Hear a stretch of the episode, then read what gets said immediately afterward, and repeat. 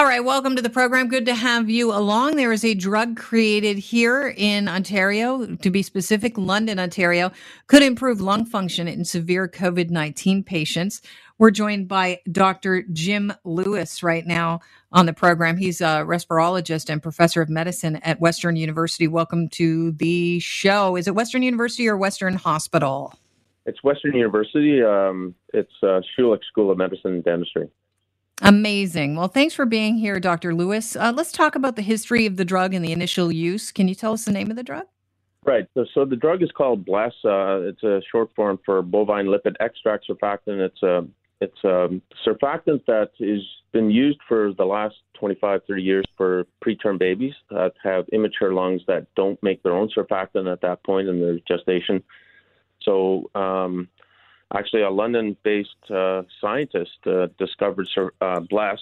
Um, it's a, it's extracted from cow lungs, purified, and it can replace the preterm baby's uh, surfactant until the baby is mature enough to make their own.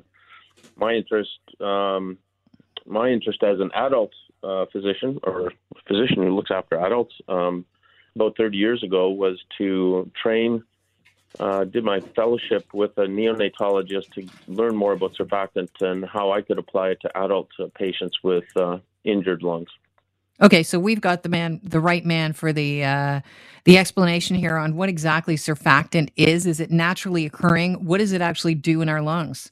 Yeah, good question. Um, so it is naturally occurring um, as as babies become mature, and and all patients who or all uh, humans um, that are, have mature lungs have a lining of their lung that is a, um, a liquid substance that sort of allows the lung to inflate without uh, effort from our, our part.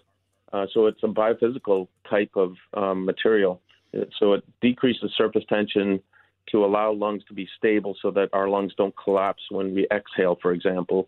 And when it becomes damaged, um, hmm. the lungs are unstable. They tend to collapse, and uh, we have a lot of work in breathing. And that's what happens with COVID-19 patients when they get we get the virus in the lungs. They get very short of breath because they have to work to breathe, and that's because, in part, their surfactant system is abnormal. So, not to take us off on a tangent here, but is that similar to you know we're learning about uh, the fascia in the body on muscles uh, and and what it does? Is it similar to, to that? Not not really. I mean, it's it's actually the lining of the lung, and it's like a detergent. Um, so it's a, it's a very uh, functional substance that um, is made of lipids and proteins that cells secrete, and it lines the lungs to um, decrease the effort for us to breathe. So it also uh, acts as an anti-inflammatory um, hmm. just in our own lungs. So when we administer it exogenously to the patient's um, you know, with a disease called ARDS or acute respiratory distress syndrome, which is in part what patients with COVID 19 get. Um, it works not only to stabilize the lung, the function, as I mentioned, um, but also t- uh, to decrease the inflammation that is very, uh, very overwhelming in these types of patients' lungs. So it is, it is um, a stable a lung stabilizer, but it's not like a muscle. It's not like the ribs. Um, it's lining the lung to allow the lung tissue to maintain its stability.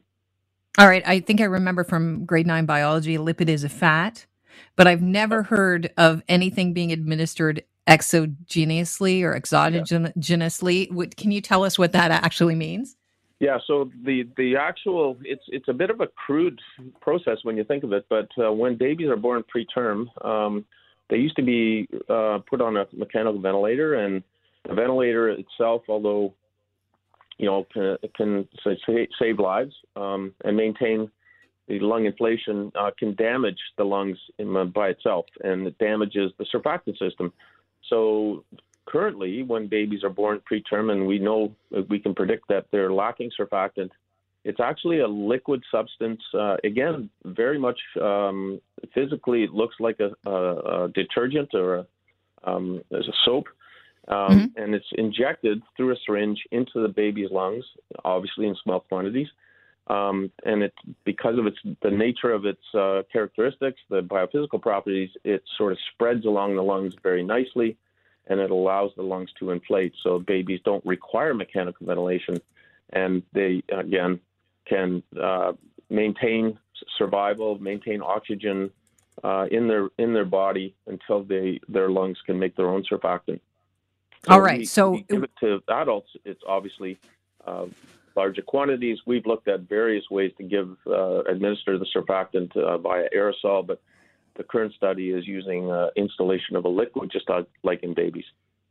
Okay, so it, this can obviously, I mean, you can see how it could be used to help severe COVID patients because uh, this would uh, help people that would be headed towards a ventilator. Um, it, as you said, it has anti-inflammatory properties. We're finding out that that's like a big problem, inflammation when COVID nineteen, uh, you know, sets in. We see that the uh, immune system overreacts almost, and there's a lot of uh, inflammation. I want to ask you if the um, lack of uh, surfactant leads to pulmonary fibrosis because I was reading a story about how that can get very severe if you have people on a ven- ventilator. Yes. So, so um, the first thing to remember is, is a lot of COVID 19 patients um, don't require ventilator support. I mean, the majority of patients survive. Um, that doesn't mean it's not significant, but the, what we're targeting are the patients that require ventilator support, so a respirator, mechanical ventilation. And these are the patients that end up, uh, for the most part, um, being ventilated for numerous days and uh, ultimately can, can die. So our, our approach is not to target patients who may get better on their own, although you know vaccines are going to hopefully prevent that from happening. But those patients who require uh, the ventilators, and you've heard in New York and the big epicenters, uh, there's a ventilator shortage. So when we put this substance in their lungs at the onset of ventilation, we hope to uh, prevent the duration of uh, ventilation that's required and obviously get them out of the ICU sooner and ultimately save lives. The link to pulmonary fibrosis is not as clear as, as you might think. There are damaging effects of the lungs when patients with COVID 19 survive. Um, and we're learning now there are, there are damages to the muscles, damage to the brain. Mm-hmm. I mean, there are a lot of long term consequences, but there's not a real link between COVID 19 and the actual disease of pulmonary fibrosis.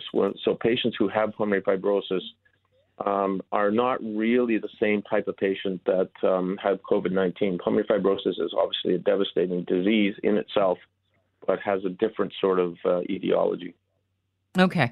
So you're trying to reduce the amount of time someone is on a ventilator. Couldn't you take this um, BLES, this surfactant, and give it to them, uh, COVID patients, when you start to notice uh, an extreme severe uh, change in their stability? Yeah, yeah, that's that's a very good question, and you know that would sort of prevent the need for ventilation, uh, which we have looked at in our studies in our in our lab. Um, and the way to give it, uh, the way to administer it in that situation is by aerosolization, nebulization. And, you know, my thought always has been um, you know, ultimately surfactant may be a substance that could be used in a puffer. You know, I'm a respirologist mm-hmm. and I treat a lot of asthmatics and COPD patients, and uh, ultimately it may be something that we could use uh, prophylactically to restore our own surfactant function. We're not quite there yet. Um, aerosolization is not an efficient way to get the material into the lung, and again, um, with a fairly expensive um, resource, uh, we don't want to treat patients that may not need it. So it's it's a very um, difficult decision when to intervene in these types of patients with this therapy. Ultimately, as I said, vaccines will probably prevent the disease. There are many medications that have been tested out there that haven't yet been proven that may prevent the patient from requiring ventilator support. But we are very confident with the research we've done that if they do need ventilator support, um, we have an intervention that actually could save lives. Okay, are there any side effects? Yeah, uh, another good question. Um, we've used it in, well, it's been used in preterm babies, humans, for years and years. We've done clinical trials in adults with lung injury, ARDS, um, um, you know, totaling 500, uh, you know, 500, 600 patients. We've never really found a downside. It's a safe hmm uh, uh, drug, unlike some of the ones you've hear, heard about in the news that have ultimately, you know, had concerns about safety. It's a safe drug. It's a natural part of our lungs that we're just replenishing. So the initial study, the major goal of the initial study, obviously, is to establish safety in this particular patient population, COVID-19.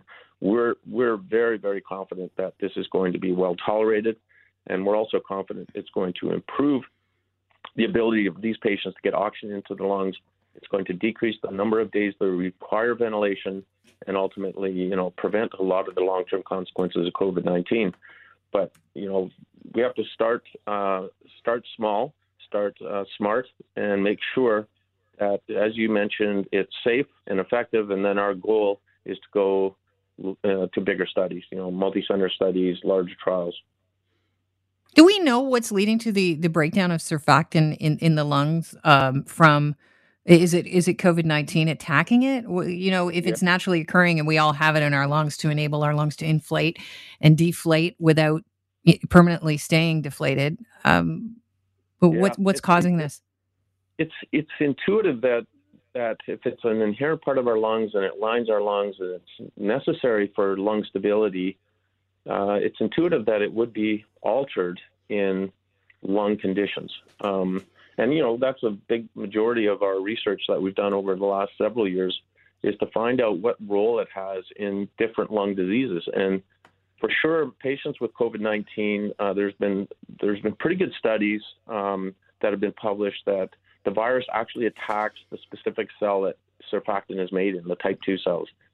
Um, and if if we know that, and we know that surfactant is an essential part of the lung then it makes sense that it is uh, playing a role.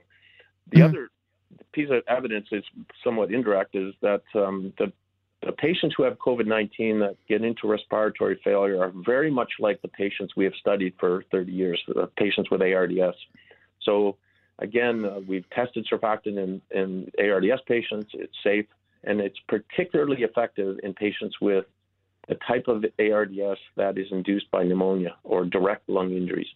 So uh, COVID 19 sort of just came along and obviously a devastating illness, um, having a huge impact on, on our health. Um, it turns out that what we've been studying, it, it's sort of the, the picture perfect disease that may respond very well to surfactants. Obviously, we don't want, uh, you know, another wave, but we're at the stage now where um, should that happen, uh, we're ready to go um, as of today. Amazing. Dr. Lewis, thanks so much for uh, shedding some light on this. And that's some great news out of London, Ontario. Thank you so much. Great. Thank you very much.